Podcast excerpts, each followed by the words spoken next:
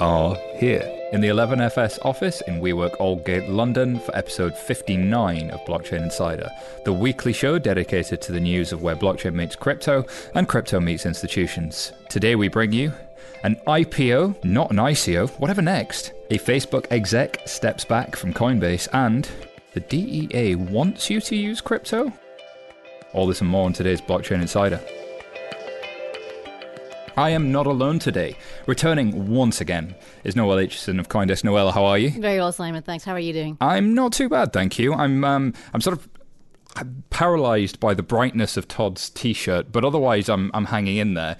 Returning again is Anthony Macy from Barclays. Anthony Macy, how the heck are you? I'm very well, sir. How are you? Are you not paralyzed by the brightness of Todd's t-shirt? No, I'm loving it. It's actually um, filling me full of excitement and energy. I think yeah. uh, Colin G. Platt can see it from his field. Shout out, Colin. Um, but are we going to tell our readers what the T-shirt looks like because they can't see it like we can? Not yet. No, that's going to be the mystery. We'll find out uh, when we get round to Todd. But first, we're going to talk about Martin Bartlam from DLA Piper, who is both head of finance and projects and fintech global co-chair my God, what a title! It is a hell of a title. Um, great to be here. Thank you for being with us. And Todd McDonald, the co founder of R3, head of partnerships, and head of Red T shirts. Thank you very much. I feel very honored to make it to the big leagues of blockchain podcast today. Yeah. If this was Star Trek: The Original Series, you'd be dead by the end of the podcast. Yeah. So the the big the big the big reveal is I have a glorious Corda T-shirt on, which I brought for about half of the people in this room. So, but then you admitted that the T-shirt was really really warm. It is quite warm, but I made sure to, to bring an extra medium size for Simon so he can show off his guns. That's what it's all about. Uh, and we should mention it's bright red. It's bright bright red. Yes. So I, I, wish I brought my sunglasses. But um, speaking of needing sunglasses, from CoinDesk.com, a crypto unicorn Bitmain weighs a $18 billion ICO, one of the world's largest, uh, sorry, God, I can't stop saying ICO, IPO, initial public offering. There. What is, what's that? I've, I've heard of these things. they still happen. Old fashioned, yeah. I, I, think Facebook did one of those. Um, it's Go- like an ICO, but legal. Ah, okay. uh, so they're filing for an initial public offering, potentially high as $18 billion this September, with a market cap of between 40 to 50 billion US dollars. Um, they they uh, profited with 2.3 billion across 2016 and 2017 and Q1 2018 uh, with revenues of 2.5 billion in 2017 and 2 billion in Q1 of 2018 um, and they're forecasting another 2 billion of profit by year end. So this is delivering profitable revenue which is uh, kind of unique in the blockchain industry at this point. So it seems like mining is the place to be. Um, Noelle what do you think of this one? Is this like a no-brainer that they've gone for an IPO or is it quite surprising? It's very surprising this is the first big IPO that we have heard of in the sector. Not the first in the sector. I mean, their competitor, Canaan Creative, filed for an IPO earlier this year. Be interesting to see who actually ends up coming to market first. What I'm most excited about is the public transparency we're finally going to get in how big mining operations work. We're going to get PE multiples to work with. What's that going to do to ICO issues? How's that, what's that going to do to the valuation models that analysts across the sector are trying to use? And are we going to see perhaps sometime in the near future combination ICO, IPO with different valuation models with a different level of transparency? So many questions. Martin, any thoughts on that? Yeah, I mean, I think it's obviously interesting. You, you normally get to the IPO stage when maybe you know you're, you're topping in the in your own view of what's happening in the market. Maybe that's the case. Maybe it's not the case. You know, why give why give away equity at this stage if they're a profitable business and they're growing rapidly? Then what you know, what's the decision? What's the thinking behind going for the IPO at this point in time? And it's definitely interesting. We are seeing a lot more of these combination issues, though the ICO you know, and series you know, series uh, rounds of financing or IPOs. So it's been much more talked about, much more interesting market as we mix you know real equity or traditional equity product tokenization. It's really interesting time. It used to be the case that the IPO was the end of the rainbow, as you were sort of saying, like that's it, you've topped out, you've stopped growing, it's time to cash in for the investors. The IPO is like the exit moment. Whereas now it's kind of there are all of these other options on the table, but they're all still so early. So it's interesting that a company that could have done some sort of token issuance is going this traditional route. It's also interesting that they've they've kind of potentially got. I've got a note here that says they sold a lot of Bitcoin for uh, Bitcoin Cash. So maybe this is a way to deal with the fact that they made a wrong bet. Um, there's some some views on that. But Todd, like you're seeing, I guess tokens in the traditional financial markets as being something that could be usable one day. Talk us through you know why people might see value in different types of offering um, other than the traditional uh, IPO? Sure. So, you know, I think in the Bitmain case, mining is, is quite capital intensive. They've raised a lot of money from a lot of different institutional players. So, an IPO in their case could make a lot of sense. There's a lot of big names that are looking to get some liquidity out of this. But it's a bit of a special case. There's there's only a handful of these mining firms out there.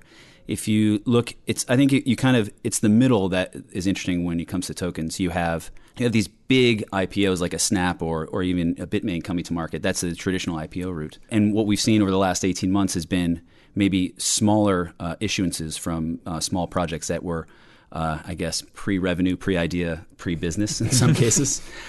I think where tokens will be interesting is in the middle, where you have credible existing businesses, large corporations, those that are looking to raise uh, debt or equity that can potentially tokenize, you know, in it more sort of looks like a traditional uh, debt issuance or potentially uh, tokenizing equity that looks and feels like equity, but maybe is claims on certain things within their business that might be a bit novel. Which is the whole point of all this is to not that novelty, not to replicate exactly what we have today, but also not to ignore it, and you need to find that middle ground. It's interesting that uh, this optionality of funding source it seems to be a real gap in the market because it's either IPO, like you still do see some smaller IPOs, but it's less and less likely historically an entrepreneur had uh, debt or equity as two things that they could do to raise capital. Having more options in there and claims on different things is an interesting concept for people to play with. Anthony, have you any thoughts to add on this one? Just in regards to the hybrid models, I think that's really going to start to separate the wheat from the chaff in regards to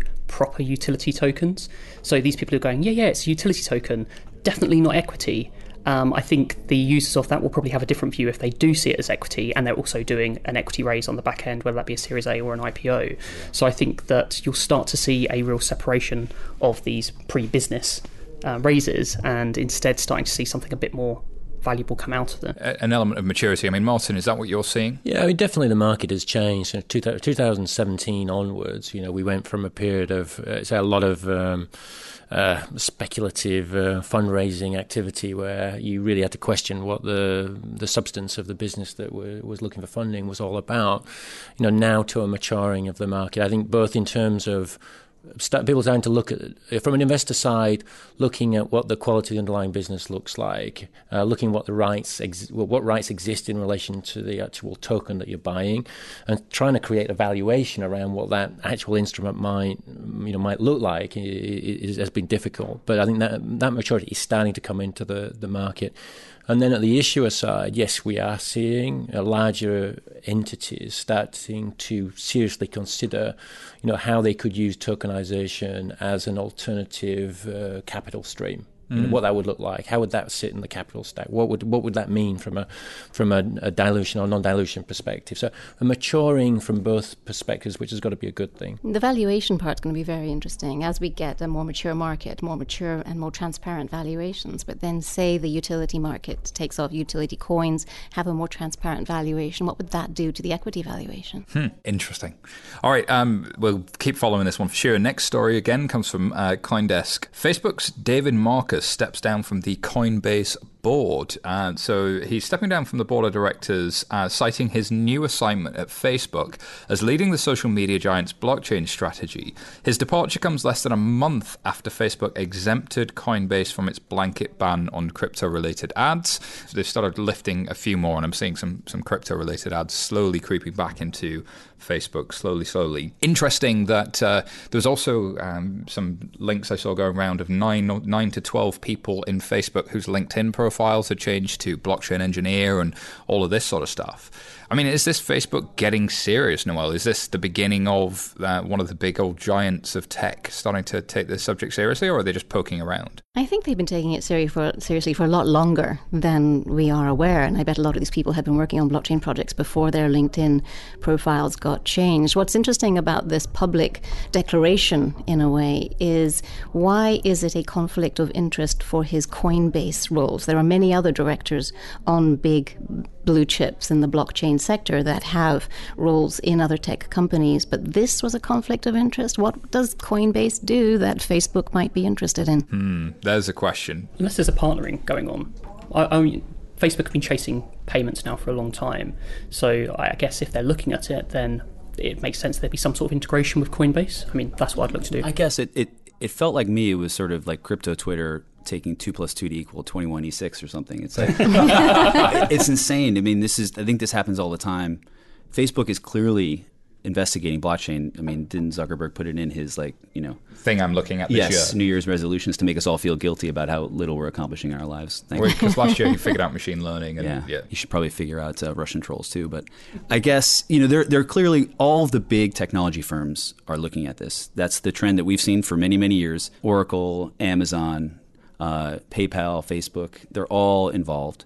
Um, but I mean, Coinbase really is nowhere in payments. I don't really see that as as maybe they, they could be, but uh, it, I don't know. I think I think that this I think this is just Facebook creating optionality, right? So they wanted to, to eliminate any potential conflicts, so they have a, a wider berth to to examine. And if you see where Coinbase is going, they're moving towards that institutional investor professionalizing, but also providing a whole bunch of capabilities around the broker dealer, the custodian. They're, they're really moving uh, into depository as well. They've kind of got a mixture of services they're offering. So could Facebook be going in any of those directions? It's interesting as well that it is David Marcus. David Marcus was the former CEO of um, PayPal. Before that, he ran, I think it was one of the mobile telco payments companies. It was Boku or one of those. I can't remember exactly who it was. And so he has real pedigree in terms of payments businesses. So he's been sitting there for quite some time trying to get payments working. And Facebook, have, as you say, have been, I mean, I've been in fintech since 2008 9 and watching Facebook graduate. I remember going to an event in 2009 with a couple of people from Facebook learning about payments and how payments work and an industry where they have had this privacy issue where they've just taken you know massive share price hit because of all of the privacy stuff they've now got to implement that they've told the market they're going to do strikes me that they're looking for new revenue and payments would be the place to do that and emerging markets payments would probably be the place where they'd really look first And if you're looking at the kind of institutional products and solutions that you mentioned Coinbase are looking to provide, it makes sense for them to be able to provide that to Facebook as a way of them facilitating payments. And, and also, you, this is interesting to me because Google Tez is doing really well in India. Um, Ant Financial, Alibaba, WeChat uh, from Tencent have all done really well in emerging markets. Facebook haven't really done the same with WhatsApp and have tried around the edges. And you get a lot of people informally sort of hacking those apps and doing things around them in these uh, markets, especially in Indonesia. You see a lot of that. You see a little bit of it in sub Saharan Africa. WhatsApp is still really popular, especially uh, where English is a first or second language. Uh, but it's it's just not been able to grasp that um, payments capability in quite the same way. I think there's another interesting thing here is this is a Web 2.0 business. It's essentially a platform business doing potentially playing with quote unquote Web 3.0 technologies. And is that something that's that's interesting here to you, Noelle? Does does that kind of spark anything? It's again it's something I think has already been going on for a long time. I don't think there's much new there. What's most interesting to me about this is the user base of Facebook. What if they could bring pay- blockchain payments, for instance, to that size of a user base? What would that do to economies of scale? What interests me is can you do blockchain payments if you struggle to do payments? Like, so a lot of the user experience stuff, a lot of the regulatory stuff is the same regardless of the underlying tech. But I wonder if there's a thesis here of if it's cash like bearer instruments that they're facilitating the movements between wallets, does that kind of absolve them of needing regulation? And cross border cash like movements as well. What would the regulators say to that? Indeed. But I think it, yeah, I mean, there are two things with it. I mean, I've always, I, I view Facebook, uh, you know, if you're holding an interest in Facebook, part of it is like holding an interest in a technology fund, and you're relying on certain people in Facebook to actually analyze what's hap- what's actually happening in the market that may be scalable or is is happening at a, a scale level which would be difficult for others to get into. So it's a view I've had on Facebook for for a while. I mean, the other is you know you look at the the logic behind the Telegram deal, and you look at what they did, and you look at Facebook, and you, you put those two together, and you think, oh, you know, there's such an obvious uh, similarity between the story that Telegram was presenting in terms of the the users and the wallet and the ability to make cross border payment flows. If you got Facebook with that user base operating effectively with a wallet and a and a, a Facebook coin, it's a very powerful function, I think, in this at this time. But it's interesting to me Telegram haven't cracked it. Facebook haven't cracked it. Google and Apple have been playing around with payments for a little while, but they're, they're not really where you'd expect them to be given their might.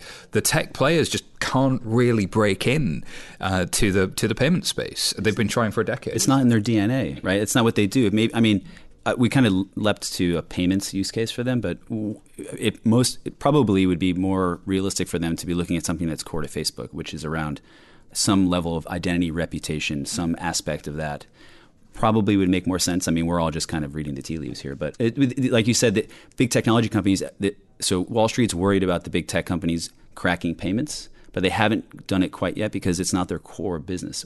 When it becomes their core business, then they might have to watch out. It's interesting you mentioned that because uh, Facebook, with a huge data ownership and data privacy problem, if they could really re architect the relationship between user, their data, and algorithms that access that data, then you've got something that's that's kind of interesting. Yeah, and they might be sort of blockchain washing it a bit potentially because it would make the users feel better to be on the platform to having a sense that they are not being remonetized on Facebook. Interesting. What does cracking payments mean now anyway? Has anyone cracked payments ever? And I think what PayPal did like? okay. Um, but there's but still friction or else we wouldn't be talking about new no, types. It's fair. I did think PayPal do okay? I, well, they just right timing, right market. I mean, how well are they doing now they've separated from eBay? Isn't right timing, right market the, the pretty much 99%? Absolutely. so, I mean, it's not that they cracked payments, it was just the timing. And you can say that for pretty much most innovations. Uh, it'd be interesting to see how well PayPal do in payments once they have that clause in their contract. So their share price has more than doubled since they separated from eBay. Um, they've been uh, one of the best performing stocks on the Nasdaq. They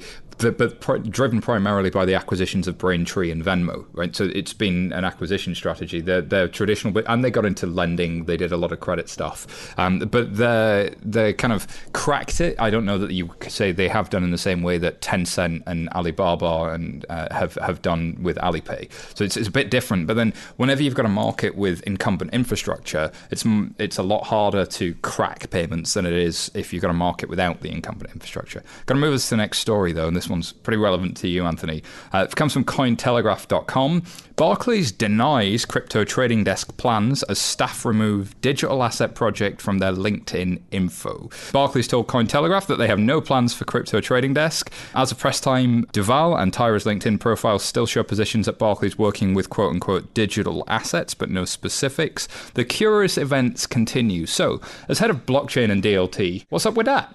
Well, we told the journalist it's not true. Mm. We have no plans at the moment to open a crypto trading desk, and that's remaining the case. So you can report what you want; it's just not true. Uh, should we ask different questions? Blink twice if they're true. and our, lis- our, listeners won't know, will they? exactly. It's it's a, there's a lot of LinkedIn CSI in this week's episode. Right? Isn't it weird how much LinkedIn stuff is happening lately? Like somebody says, "Oh, I'm quite interested in pigeons." That means they like blockchains. like, why? Because pigeons like things. There's a couple of parts to this, right? So the very fact that every bank in the entire world right now is looking at blockchain and crypto in some, some way, shape, or form. The very fact that I have a job speaks to that. The LinkedIn stuff, I mean, there were companies, what, six months ago, 12 months ago, getting in trouble for putting blockchain in their name just to pump their share price. To think that people don't do the same thing to pump their profile, I mean, Uh, people, I mean, we know people, all kinds of people have been vaguely associated with a project and then they've used a title to pump their profile.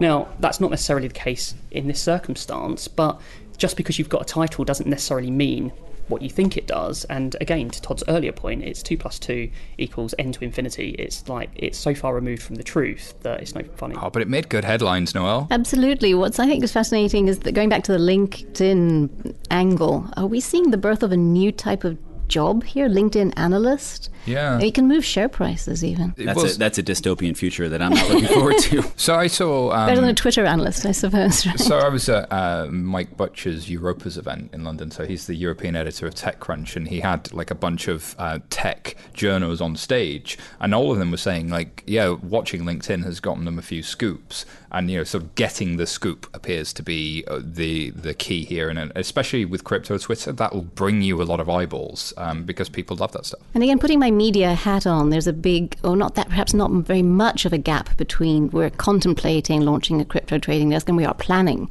to launch a crypto trading desk. Yeah. So it may be that yeah. I'm not saying that Barclays is, you, but that maybe they are thinking about it. Maybe they have the talked about it. Maybe yeah. they've had the meetings. That doesn't mean they're going to. There's no listeners plans. should know, Anthony. You, you, look very relaxed. So your PR people have prepped you very well right they now. just didn't tell me anything. Oh, okay, I'll find out tomorrow. It's like, no, actually. There's a big difference between digital assets and crypto trading. You know, it could it could be there's different things. And I, one of the guys I actually did a little LinkedIn CSI myself. I, I clicked on one of these guys earlier, and he's formerly uh, head of commodities or oil trading. Energy, yeah, energy, yeah. Right? Chris is a great guy, yeah. Yeah. So I mean, we going back. It, there's a there they could be the same thing, but they don't have to be. There is a lot of interest in the tokenization of real assets. Well, so there's a company called Digital Asset. You might have heard of them. What's Um, that? and and they don't touch crypto, and to the best of my knowledge, have never made a public statement that they ever intend to. And yet, at the same time, are dealing with the tokenization potentially of assets that uh, already exist. And so I think sometimes people struggle to differentiate those two things because it's such a, a spectrum of different colors and different sort of ways of slicing and dicing complexity. Correct. And we I was having a conversation last week with a partner of ours that's looking to potentially tokenize hydrocarbon flows through through pipelines. I mean, there's there's lots of different plays on this that doesn't that doesn't have to just be trading Bitcoin. I think what, what's interesting is it's the it catches the the schizophrenia almost or the paranoia that exists in the banking community around the topic. You know, you can sit in one meeting with people who are spending time in the bank, monitoring, following, developing uh, DLT solutions, looking at cryptocurrencies, and they'll be the greatest uh, enthusiasts that uh, I've ever met. They, they they they can they want to stand up and shout about how great this all is. Same time, you can speak to another individual in the, in management in a in a bank, and they'll tell you it's you know it's it's uh, it's something that's never going to come into existence. You know, as far as they're concerned, it's still it's still in the bad, uh, it's still on, on the naughty step, and it's still not something that should be treated seriously. And so, somewhere in the banking environment, there's got to be a coming together of these two really quite separate views on the way uh, this technology is evolving. I think that's a really great point. I, I uh, was with the board of a very large financial services organization about three, four months ago, and um, there was this wonderful moment in which you know everybody went, you know, we like the technology but not the currency, and it's like that classic we love um, blockchain, not Bitcoin type of thing. And then I said, all right, but be honest, who in this room has a even a small amount of Bitcoin personally, and every hand in the room sheepishly went up. The interest in the technology and on a personal level is different to the interest in on a on a company level. There's almost this sort of pre- we have to pretend we don't like the bad thing, when in reality, the point you're making, and I think the point Todd made was there are so many shades of grey here. Things that you think might be crypto might be perfectly legitimate, and things that are crypto might be perfectly legitimate, and things that. So there's all of this complexity in there that I think we need a new language for, rather than just trying to barbell the whole industry.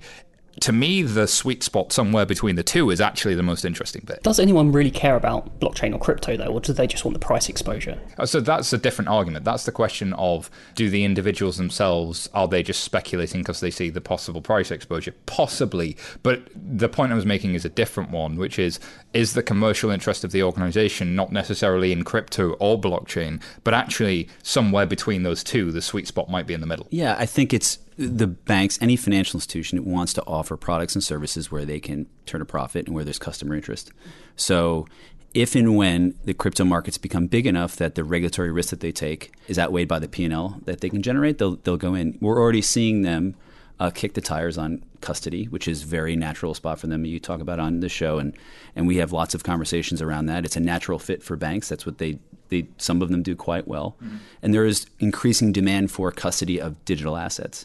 But it, but uh, it, it's they're going to follow the customer demand, and they're going to follow the the profit when it outweighs the risk because that's all that banks do, especially in this environment. They have to weigh what's the regulatory risk for them to enter that market. Here, here. And it comes down to semantics as well. I mean, as you said, Simon, we need to find a new vocabulary. We have a lawyer with us today who can speak about how important semantics are in not only company disclosures, but also how companies respond to media reporting or misreporting of said company disclosures. Oh, yeah, I mean, I mean, when we've been, Simon knows, we've been working together on trying to work out a taxonomy around uh, the product and even just finding a common language as to how we describe some elements of the product are, um, are incredibly difficult because if people use the wrong terminology, it immediately takes you down the wrong track. And, that's And it can be a lightning rod, right? So if I use the wrong term in front of the person from the wrong profession, oof, that that means all of these bad things when actually I meant something else, and we can very uh, easily end up talking at cross purposes. So hopefully we can we can avoid that. All right, next story comes from CoinDesk.com. Uh, Goldman Sachs, J.P. Morgan invest in Axoni's $32 million funding round. So they're an enterprise blockchain startup, and uh, the funding's led by Goldman and NYCA Partners. Um, is that pronounced Nika? Nika, yeah. yeah. And the also participating was uh, Andreessen Horowitz, Citibank, J.P. Morgan, Wells Fargo, Y Combinator, and Digital Currency Cryptocurrency Group, among others. Thomas Richardson, who's the head of market structure and electronic trading at Wells Fargo Security, said the adoption of distributed ledger protocols in capital markets resembles the early days of adopting TCP IP for distributed enterprise applications. Interesting one. Noelle, Axoni have been around for a little while. Do we know what they're trying to deliver back to the banks? They seem to be very focused on the capital markets applications, and that the boundaries between what they're doing and what token issuers are trying to do seem to be getting more blurred as time goes on. They're trying to bring blockchain technology to securities markets. Others are trying to bring securities markets to blockchain technology. Yeah, it's interesting. So um, my understanding is that um, at various conferences I've seen the CEO Greg Schvey is that they're working with the Ethereum stack. Um, so this is the one of the Ethereum flavors of this is how you use a permissioned blockchain amongst known actors. So it's squarely in that DLT, not crypto sort of space. And a lot of it was around trading of not only securities, but I thought they were looking at um, some clearing stuff at one point as well. Yeah. So uh, congratulations, first off, to Greg and Jeff and Moss and the guys at Axoni. They're they're a great team. We, it's a pretty it's a fairly small community in New York City around enterprise blockchain. So uh, so it's a we spend a bit of time with them. Uh, in fact, the, there's there was some uh, some chatter that we would do a bit of a, a, field day of R3 versus Axoni a little bit later this year. Maybe you can come for the tug of war. They could fund you guys, right? Oh, shots fired! Shots fired on there. Um, so, so they are very much focused in capital markets, uh, equity derivatives, credit default swaps, FX post trade. That's that's what they're working on. We were partners with them in the DTCC Trade Information Warehouse project, which is uh, landing soon. Uh, and so that's there. Greg is a, is a really interesting guy, and he and his brother started in the Bitcoin world with TradeBlock, and they've moved as well with Axoni into the enterprise world. So they have a foot in both camps. I think that what they, what they've realized is that this is a long game on the enterprise blockchain side, and so that's what they're gearing up for, and that's what R3 is gearing up for. It's going to take a while. You need the right stakeholders around the table. You mentioned Tom Richardson, who's also an investor and a stakeholder in R3. So you you need to be focused on the end users, the the network that is forming around the technology you're deploying. What I like about this is uh, it's an enterprise play with a bit of West Coast VC in it. You don't see that very often. Those are those are existing investors. I am not sure if they were in that. Yeah, round. they probably just re-upped yeah. rather than. Um, yeah, they well, they started in YC and uh, A16Z was an early investor, but the, but uh, they are definitely much more Wall Street than West Coast. I mean, Greg wears a tie to every meeting. Yeah, no, that that freaks me out. I'm it not does. gonna lie. I, but it I'll, freaks me out when he doesn't wear a tie. That's even worse. it, uh, yeah. Well, what do you think, Todd, that Goldman and JP Morgan are interested in here? What are they looking for? With this investment. Usually in cases like this it's it's for visibility, uh, seat at the table. Uh, I think Goldman's joining the board, if I'm not mistaken.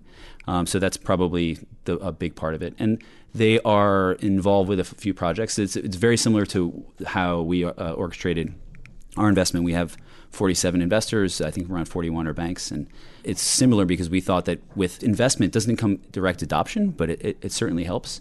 And the banks, the end users, have a vested interest in the success of the underlying technology um, because, like I mentioned before, it's not it's not cut and dry. You need people along for that journey. I think it's more interesting when you're starting to see actually being adopted and used. So the investors well and good. They clearly or hopefully see some sort of value play, and it's not just PR. But when you see the DTCC getting involved and their CEO making quite public statements around why they feel it's very, very important strategically for CSDs to be involved in this kind of thing, I think that kind of speaks a lot more to the future states that we might see. We often talk about disruption and disintermediation. In a lot of circumstances, I think people really miss the point of what a lot of financial intermediaries do. And don't get me wrong, I'm like everyone else, I have to pay for my financial services, and the less intermediaries there are, the cheaper it is for me as well. But some of them actually perform roles that are genuinely required. And we've mentioned custody a few times. I think from a CSD's point of view, if you are able to move this kind of blockchain type world that Axoni, R3, and others are trying to describe, you then start to lose this requirement of both a CSD and a custodian. And I think that that's probably where people like Goldman and JP and Citi, especially, are starting to see a bit of interest, where they're thinking, do you know what, maybe this is a new play for us? Because the, if the CSDs can custodize the assets at the same time, you take a big chunk out of your payments, right? I think it's interesting that a lot of organizations are looking at DLT, blockchains, tokenization, and saying, hey, how does this change the market and what strategic advantages might this give us? What might it mean for the future?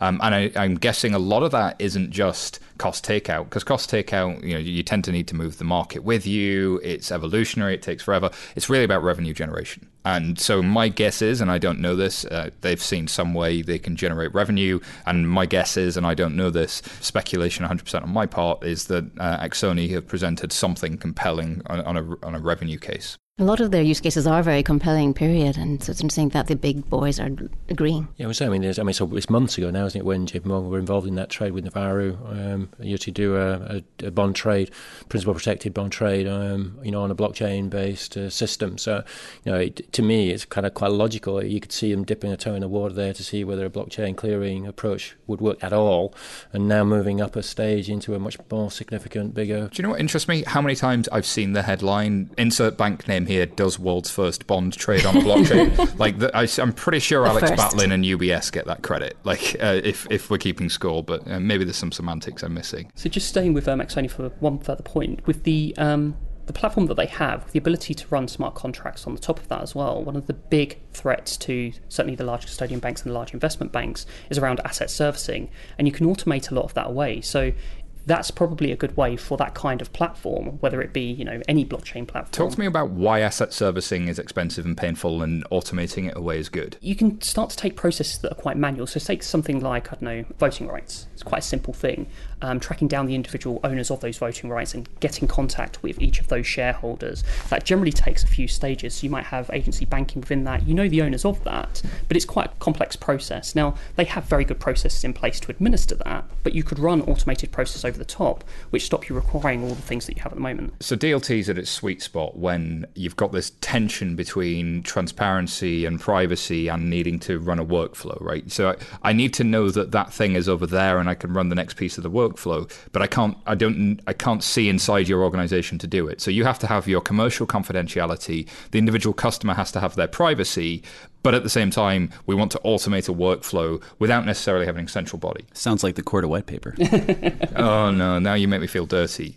Oh, oh. uh, speaking of Corda white papers, um, from Medium.com, um, Konstantinos, um, I'm not even going to pr- try and pronounce his last name, from R3 has published a new post-quantum signature algo.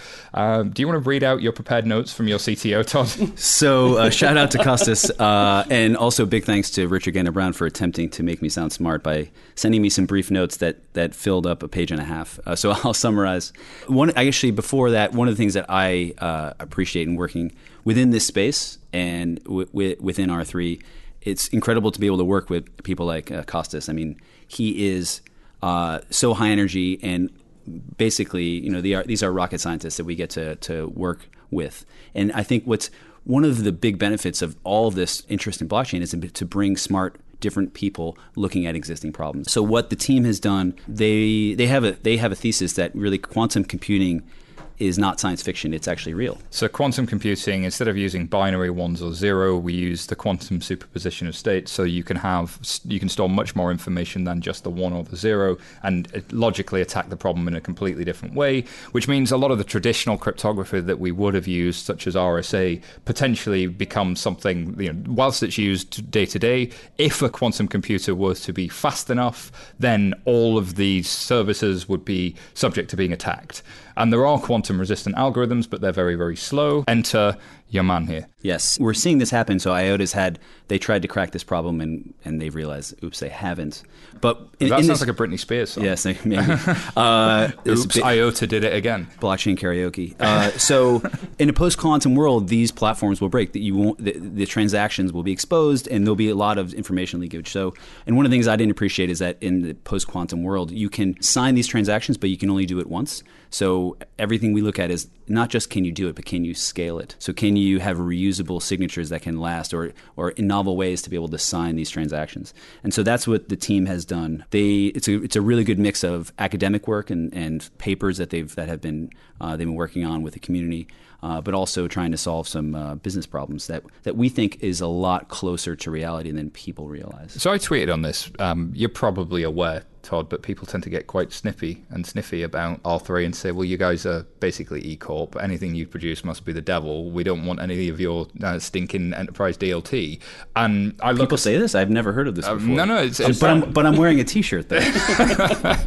uh, God damn, you're charming. So the the thing that I like about this is, hey, here's something, and we've had academics look at it, and just go look at it, and it's free, and go figure it out and see if you like it.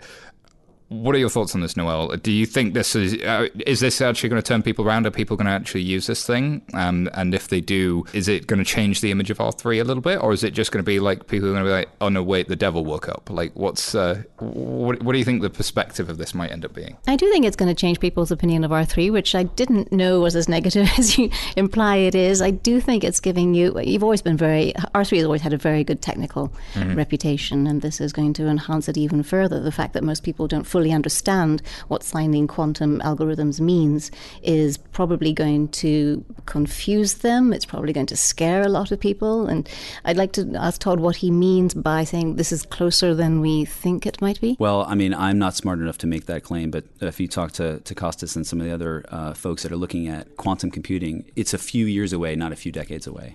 Uh, and potentially, but that might be a little bit, might be pulling that in a little bit sooner than it happens. But the risk is quite. If you look at the expected value, if it actually is pretty soon, there shit's going to break. and I, I, I, do get a lot of people asking me, but what about quantum? Will that break the algorithms, and will Bitcoin be worthless? Yes, ex- exactly right. And so, so I think Costas would be a great person to speak to because people need to start thinking about this now because it's not that Bitcoin will necessarily break, but it will be breakable if it's not uh, if it's not addressed in a timely fashion. So, the, if you're interested, listeners, the title of this one on Medium is R3 publishes new post quantum signature algorithm tailored to blockchains, and I'm I'm going to be really curious to see what I'd be interesting is if some permissionless blockchain project picks this up and goes, this is one of the things we can use too. To me, that's a sign again of the blurring of the lines. Um, you know, if if Hyperledger adopt it, if Ethereum would say, yeah, you could use this, and and and then uh, that to me would be would be truly compelling because we know the guys at um, Zcash, for instance, have been doing a lot around zk snarks, zk starks. There's a whole lot of interesting things happening at the cutting edge of crypto that is pure tech and pure cryptography. That's um, that's particularly interesting. So why I pulled a bit of a face when you said not a couple of decades away is because in his actual blog post, Costa says that it is, but he also makes the valid point, which I think you're kind of getting to there, which is even though it's a little while away, it's going to take a while for this to be developed anyway and for it to be implemented. So even if it is 10 to 20 years away, if we don't work on it now, then things are going to be broken in the future. The other bit around R3's reputation, I don't think it's that bad, but one of the things that, if I was going to be critical of anything of R3, it's just your messaging. I think sometimes it's not clear, and what's good about this is it's a very clear message that yes. you're doing something that's useful for everyone that's working in the community. The problem with, I think, R3 is people still keep referring to it as a blockchain. When everyone knows it's not a blockchain, then they criticize you for it not being a blockchain. Up to my knowledge, no one ever said it was. Richard certainly didn't in his opening blog post when he joined R3 quite clear on that fact, but um, people still seem confused on that. Well, let's get angry about a thing. Um,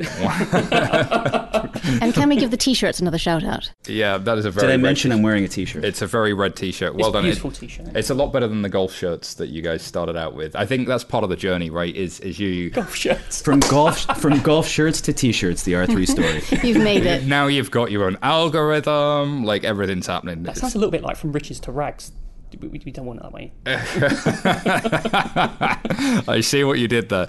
All right, next story comes from Bitcoinist.com. Soaring ICO failure rate sees investors flock to bigger players. So, new evidence to suggest that ICOs failed in Q2 of 2018, uh, while those that succeeded suffered huge losses. This is according to ICOrating.com, whose data suggests 55% of ICOs failed to complete in Q2 of 2018. The difference in return returns between Q1 and Q2 is significant.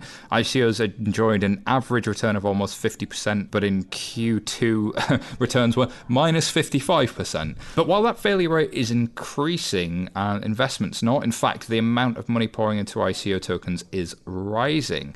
Uh, Business Insider notes that the out of uh, 827 ICO projects, investment totaled 8.3 billion US dollars in Q2 and 3.3 billion in Q1 capital is flowing this way. Uh, how long is ICO trend going to continue, Noelle? Do you think this is going to run and run and run still? No, I don't. In fact, I think if you strip out the big ones, the outliers from first and second quarters, you'll see that the trend has been declining, but there have been some massive mm-hmm. ones which are distorting the numbers somewhat. So, so there's always, less of them, they're more yeah. massive. And, and always with statistics, you take the top 5%, drop them, and then you look at the figures. I wonder what those returns mean as well. I mean, I mean, are we talking about you know speculative quick return on you, invest in something and it spikes up and it spikes down and and if that's what we're talking about I mean kind of the, the answer is well who cares really because that is not what the sustainable market it's all about okay it's it's it's, it's the the froth uh, or the depression in the market that, that that we talked about and will be the newsworthy item for the day or the month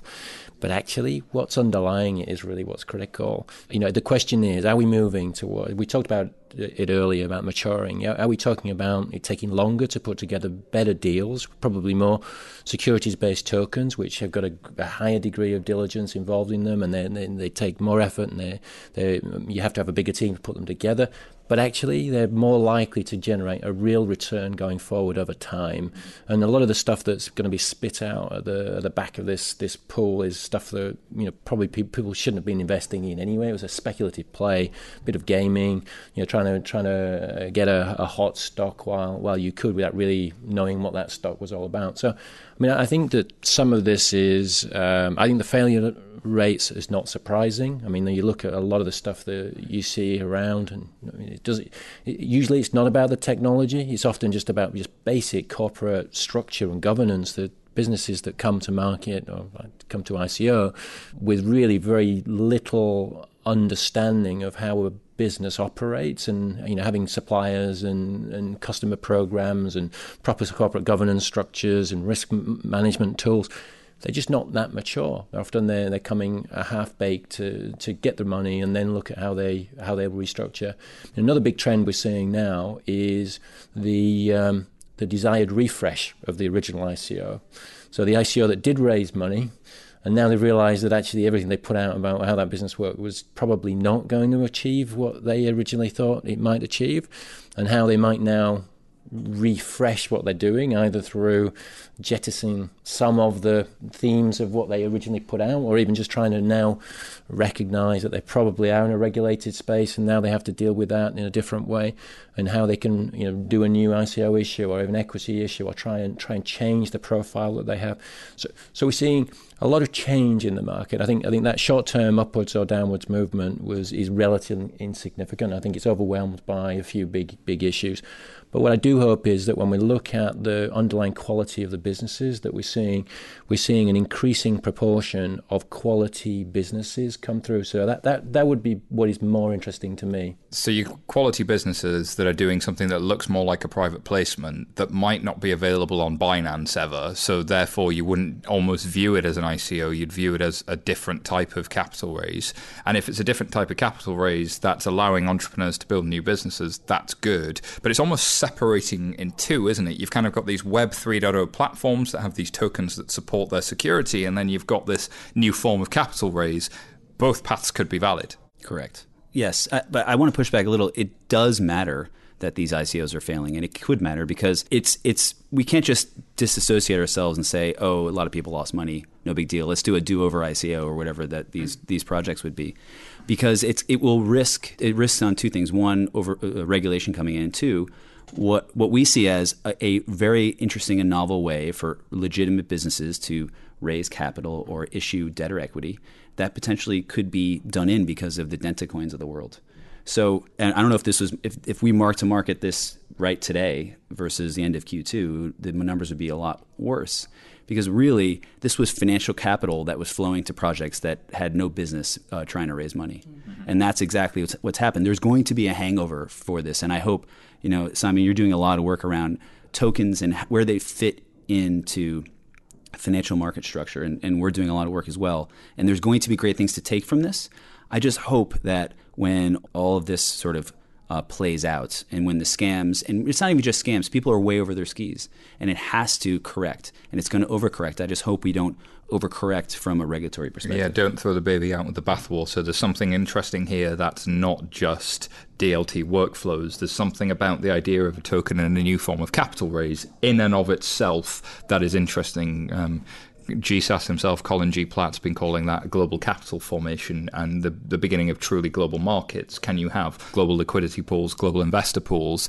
And that raises all kinds of jurisdictional questions, but it also uh, is compelling from a business case standpoint. So we'll we'll follow that one for sure. So last point on that. So I mean that is, and again, don't tell me, me wrong. I mean, there's a lot of that stuff that should never have been done, and they've been done illegally. And uh, the more enforcement action we see against that stuff, the better, in my view, because I think there's a lot of stuff that out there that should never have been done, and it undermines the market market. But but again, going back to we, we're now seeing real businesses that can raise equity and debt appropriately. They're now asking, well, could we do a tokenized uh, version. So if that takes off, and, and it could be a securities token because it, it's structured as a securities token, or it could be a, util- a, genuine utility token because there is a way of creating a utility token um, through um, through the product line, whether it's a you know membership loyalty t- style or just uh, you know, the, the way the utility works within the business. And there are ways of, of doing those things, and people are looking at those, I think, more intelligently now than than I've seen in the sort of two years or so that I've been involved in this market. So that's what that's what I mean about quality businesses. Uh, it's it's not about getting round the regulation, which I think is the, the, the more we can stop that, the better. It's about applying the regulation and understand when the regulations apply and when they don't. You know, when you I was at a meeting the other day. I mean, FCA hopefully will come out with a, a, proposal later this year. But, you know, clearly they accept that there will be categories of token which will either be falling in the in the regulated per, uh, perimeter uh, as regulated security tokens, or utility tokens which are outside that perimeter, or cryptocurrencies which themselves fall outside the regulated perimeter. It's really important that people start to understand and take appropriate advice and follow that advice in terms of what they do. So what you're saying is you need to hire a lawyer. It's always everybody's always talking their own book. Jesus Christ! Uh, all right, next story uh, that was linked to this one is uh, where have all the Augur users gone? Augur, of course, for those of you who haven't been following, is the prediction market platform that did launch. Um, so a an ICO that raised capital launched a real thing, and uh, you could basically bet one way or another on would an outcome happen, um, and and uh, Vinay Gupta, a couple of episodes ago, took us through um, what he saw as the value in prediction markets and where they go against traditional betting and where they're different to traditional financial markets. Uh, right now, it has uh, 64 daily users. Um, and a $308 million valuation. So that's uh, that's a lot of millions of dollars per per user. The project's co-founder put on a brave face, telling CoinDesk he's not super concerned about user numbers as long as uh, markets are getting resolved correctly.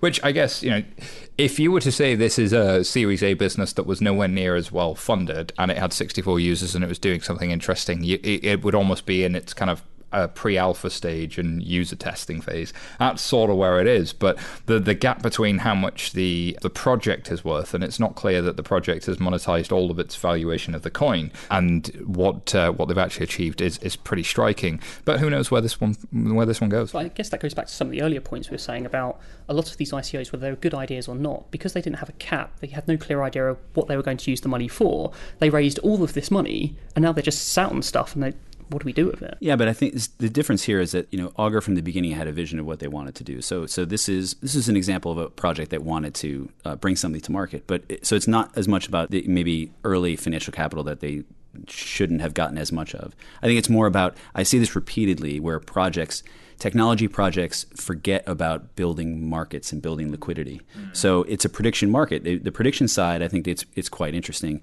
but you need to have the marketplace be built. You need the alchemy of liquidity, and that's very that's a very difficult thing to bootstrap. And you see this with these decentralized exchanges. The reason that people come to markets is to find other people to trade with. And if, if that doesn't happen, or if the UX is too hard to do it, or if it's too early, or no one cares, or in some cases you're happy for to trade some centralization for higher liquidity, I think that's the challenge that these projects have. It's consistent, isn't it? Trying to learn the lessons of history with a new tech. Um, but it's also interesting to me that you know Silicon Valley and, and uh, big tech has figured out uh, hyperscale and uh, growth in user base on the retail side. But there's also been a lot of uh, interesting business to business products. But in financial markets, when dealing with heavy liquidity, uh, the kind of West Coast tech hypergrowth approach hasn't really worked. With liquidity, it's always a little bit different because liquidity tends to be a um, a concentration effect. It, it concentrates around like, and it's almost on purpose, right? That that that seems to be something that's an emergent principle rather than a design principle. We didn't design the markets that way; they emerged that way. And so the, the push for decentralization may de-risk things, but it may also be harder to get that liquidity on. But then when PayPal came along, they segmented the market. They dealt with the lower end of the market. Clayton Christensen describes disruptive innovation as going after the underserved and the overcharged. So can you find pools of liquidity that are underserved and are overcharged? I think that's the interesting question. But that's putting my product hat on, right? Like that's you've got to, and I don't know. A lot of these tech projects are thinking tech rather than product. Yeah, PayPal had to find their two-sided market in eBay for, for them to take off. And they bootstrapped on that.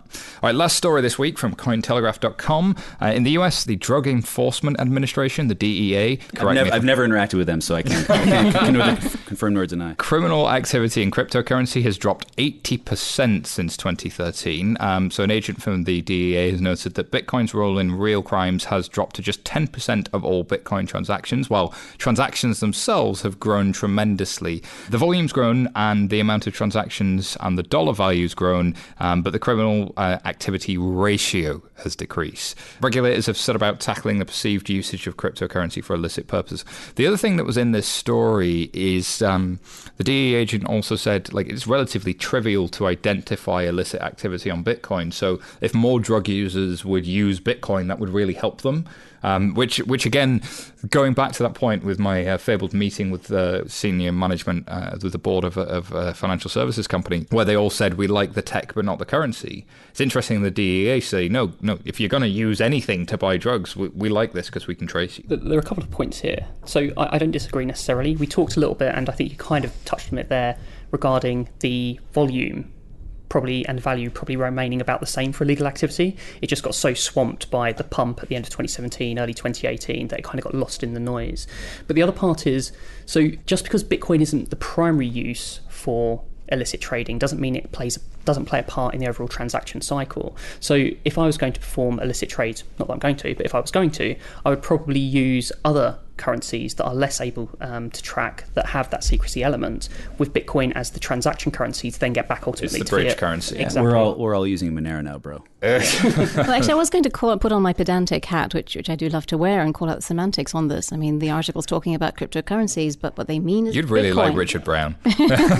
I'm sure I would, but they they mean Bitcoin. Yeah. They don't mean cryptocurrency in general, do they? Well, so I've been I was speaking to somebody somebody from a law enforcement agency a couple of weeks ago who was saying a few interesting things to me. One, which is outside of Bitcoin, there's, there are tools now where you can trace even the privacy coins. Um, so if you talk to the guys at CoinFirm, for instance, you know they've done a lot around uh, helping tr- uh, Dash be traceable and uh, some of the other Chainalysis and those guys. yeah, all of those um, BlockCypher and there's there's uh, elliptic there's many of them and so there's there's that piece of the puzzle the second piece of the puzzle is uh, the, the law enforcement agent said they were worried about an overreaction from regulators in this space because of the perception around crypto. If they started closing or banning some of the centralized crypto exchanges, then their ability to see into this market disappears because the collaboration from the likes of uh, Coinbase and others, uh, you know, there are others out there, I'm sure, but that was the first one that came to mind. Kraken and who knows else.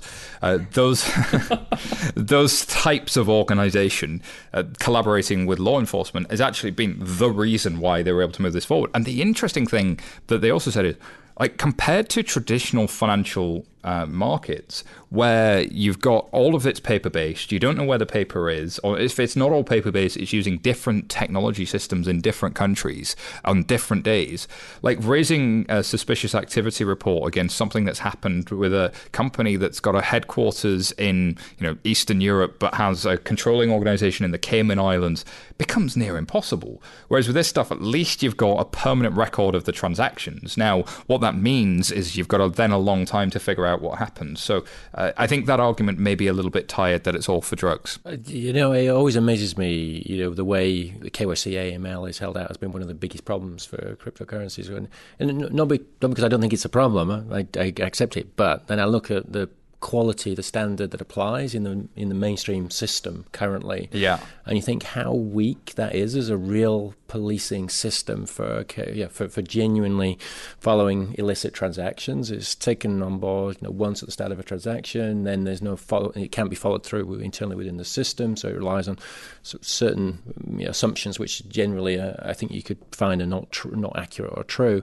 And yet, cryptocurrency has the ability, you know, with some further development, with the way the technology and smart contracts, um, you know, might, may develop, to actually create a very robust and very accurate ability to um, protect against uh, illicit activity using currencies.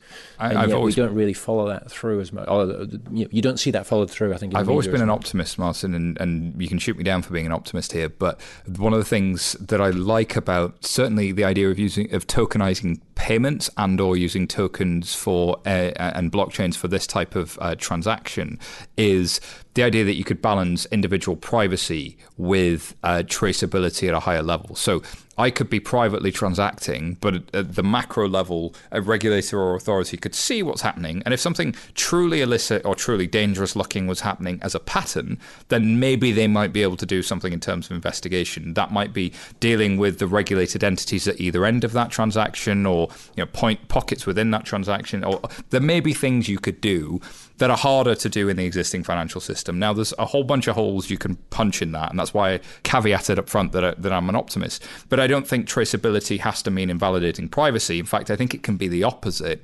I think you can have this balance between privacy and traceability that, that might be more ideal for policymakers. Well, I think this also speaks to how far they've got to go. So, to Noelle's point, the very fact that they are talking about cryptocurrency whilst actually meaning Bitcoin shows that conflation of semantics. Now, again, it may just be a semantic slip, but I don't think it is in this case because they're so focused on something that was so significant five years ago that they're not focusing on where those changes have happened within the market. So, it's really unclear as to what the real picture is. So whether or not they can do the monitoring or not, I, I, would wonder whether or not certainly those ones that haven't been looking at it for a period of time understand what it is they're trying to look for. There's no real clear source of market data coming from the on-off ramps. I think uh, that that's publicly available. And and if you're a you know you've got good websites like uh, Crypto Compare and uh, all of those sorts of guys that give you you know what comes out of the APIs. But if I ask a simple question like how many UK uh, investors have bought into an ICO, very hard to get the answer to that question. So there's still some issues, but the the people that have an issue with knowing the answer to that question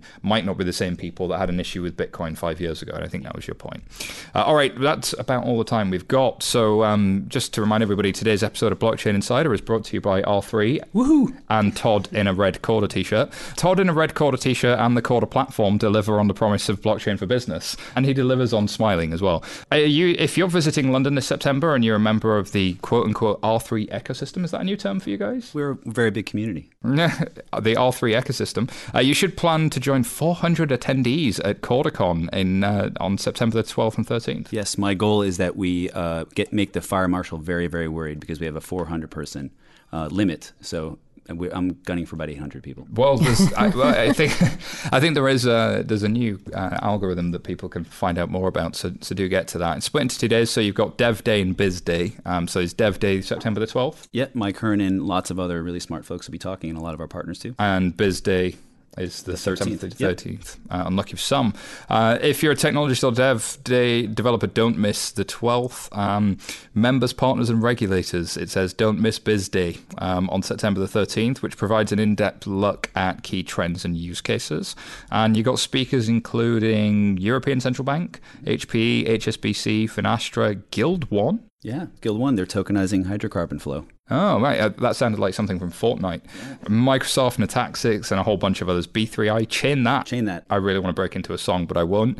Um, Crypto BLK. Yeah, Crypto Block. Oh, okay. New kids uh, on the crypto block. Yes.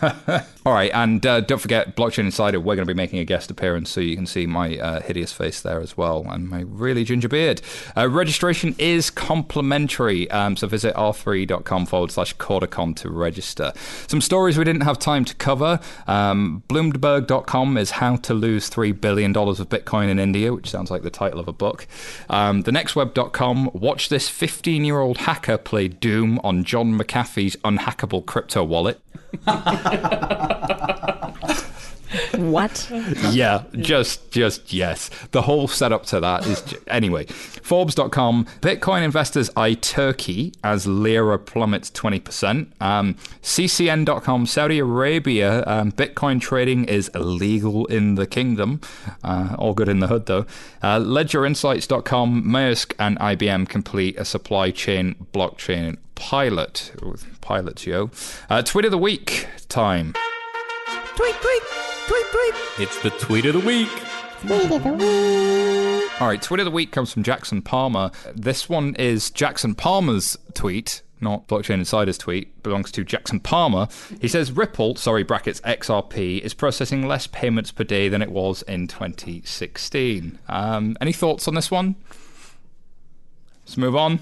Uh, as a reminder, everybody, we're 11FS and we're a challenger consultancy and we're shaping the next generation of financial services. Look, we're building propositions at the moment and we've got a lot of great work and that takes a lot of great people. So if you're a product manager, Java developer, or you're just interested in helping shape the future of financial services, go to 11fs.com forward slash careers. We've got at least 30 vacancies at the moment and we're growing Wow. fast. Yes. Um, and not just in the UK, we're looking at the US, Hong Kong, possibly even Africa soon as well. So remember to hit subscribe and don't forget to leave us a review. It helps us so, so much if you're reviewers. Um, you can't see Todd's red t shirt, but you can leave us comments about Todd's red t shirt.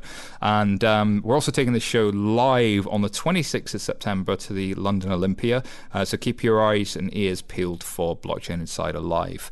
Before we go, where can people find out more about you, Noelle? You can find me on Twitter at Noelle in Madrid, and don't forget to check out CoinDesk.com. Thank you, Noelle. Martin. Um, so DLA Piper, we've got a website up there. You know, just look for DLA, DLA Piper, and you'll find Martin Bartlam in there. Wow. Okay. You, people know me. I have many leather-bound books. Uh, Anthony, I barely use it, but you can find me on Twitter at Anthony Macy. Oh, challenge. now that is worth finding, just for the occasional Anthony Macy tweet of gold. Um, Todd McDonald. At MCDTV on the Twitter, and also we have a small podcast, Life in the Fast Chain, where you can uh, you can buy it wherever you download your podcasts. Oh, But and your free. blog. Don't forget your blog. That was awesome. Oh, thank you. Yeah. Uh, Corda, uh, it's uh, medium.com slash Corda. Really did like that blog. All right, uh, big thank you to the production team here, 11FS. Uh, producer Petra, thank you. Laura, who's also producing from another room at the moment because she's multi talented. Holly, our editor, and Michael, who's holding a camera today. Michael, shout out to you, sir. Well done for holding that camera. Look at you go. Uh, thank you for listening. Uh, we'll have more Blockchain Insider next week. Goodbye for now.